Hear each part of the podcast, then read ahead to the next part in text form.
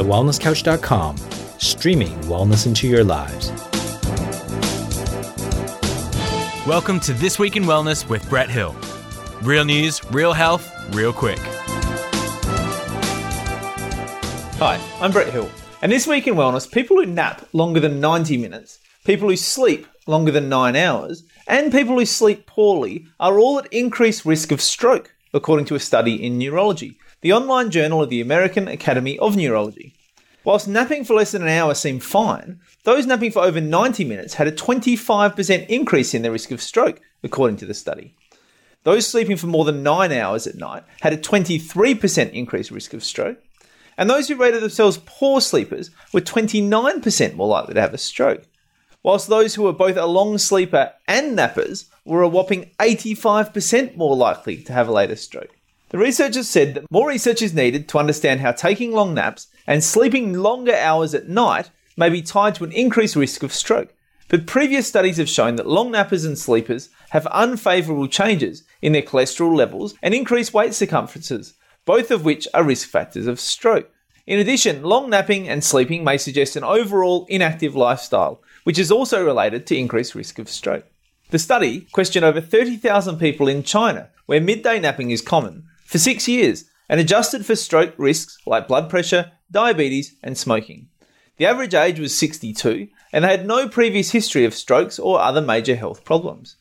As always, the links are in the show notes. Now, my opinion on this is that first of all, it's important to understand the research. The first thing I want you to understand is the difference between relative risk and absolute risk, which often gets confused when we're talking about these sort of studies. So, whilst we might be talking about a 25 ish percent increase in the risk of stroke in terms of the relative risk, in terms of the absolute risk, what we're talking about here is the chance between a 0.7% chance of having a stroke and a 1% chance of having a stroke. So the actual absolute difference is 0.3%.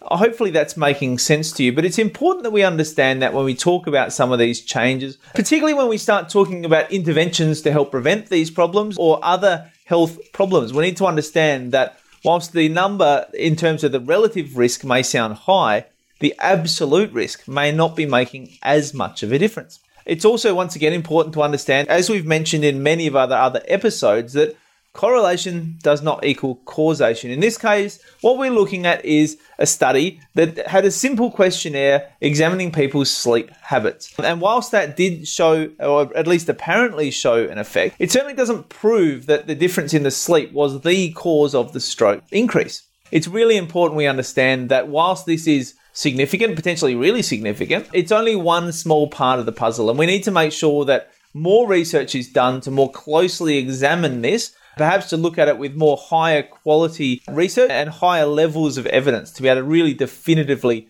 show a link as well. The other thing that I think it's important to consider here is that you know, if it is a correlation, not a causation, then what is it that is actually causing the problem? You know, it may well be that both napping for prolonged periods of time or sleeping poorly or sleeping longer at night may be caused by the same thing that actually causes the stroke. So they may both be effects rather than the napping being the cause of the stroke. And so then that allows us to start looking at, well, what it might be causing both of these effects. What might be the underlying lifestyle, environment related conditions that are causing both the stroke and the increased napping or sleeping or poor sleep quality? So it's also important, obviously, to understand that this is just one subset of one population. Now, I feel a bit funny pointing this out just in this study because I in some ways, I feel like I'm only pointing it out because this is in China and these are people different to me. But of course, this is relevant to all of the other studies that we've looked into as well, if they've been taken from a population in just one location. So, you know, in this case, we're looking at 60 year old Chinese people. Is there something inherent about their lifestyle, whether that's their diet, whether that's their work hours, whether that's their living conditions? That may mean that it applies differently to people in that region as to other regions of the world as well. So these are all things we need to consider. When it comes to causes of sleep quality and, and potentially poor sleep quality, we're looking at things like a sedentary lifestyle, we're looking at your diet, particularly caffeine and alcohol consumption that can be really strongly related there. There can be other concurrent illnesses that can be linking in with this. Things like screen time and whether you're getting good quality natural light particularly in the morning. Um, how you're managing your stress, whether you're doing shift work, you know, all of these things are potential causes that could cause lack of sleep quality. They could also potentially be causing these strokes as well. So I think it's really important if people are not sleeping well that they understand that that is an issue and a challenge that it may be linked to an increased risk of strokes. But I think the most important thing is that we then look to what are the environmental and lifestyle factors that may be causing you to sleep poorly and once again may also be increasing risk and chances of having a stroke. You've been listening to This Week in Wellness with Brett Hill. To continue the conversation, find us on Facebook at facebook.com forward slash This Week in Wellness. If you like this episode, please leave us a review on iTunes.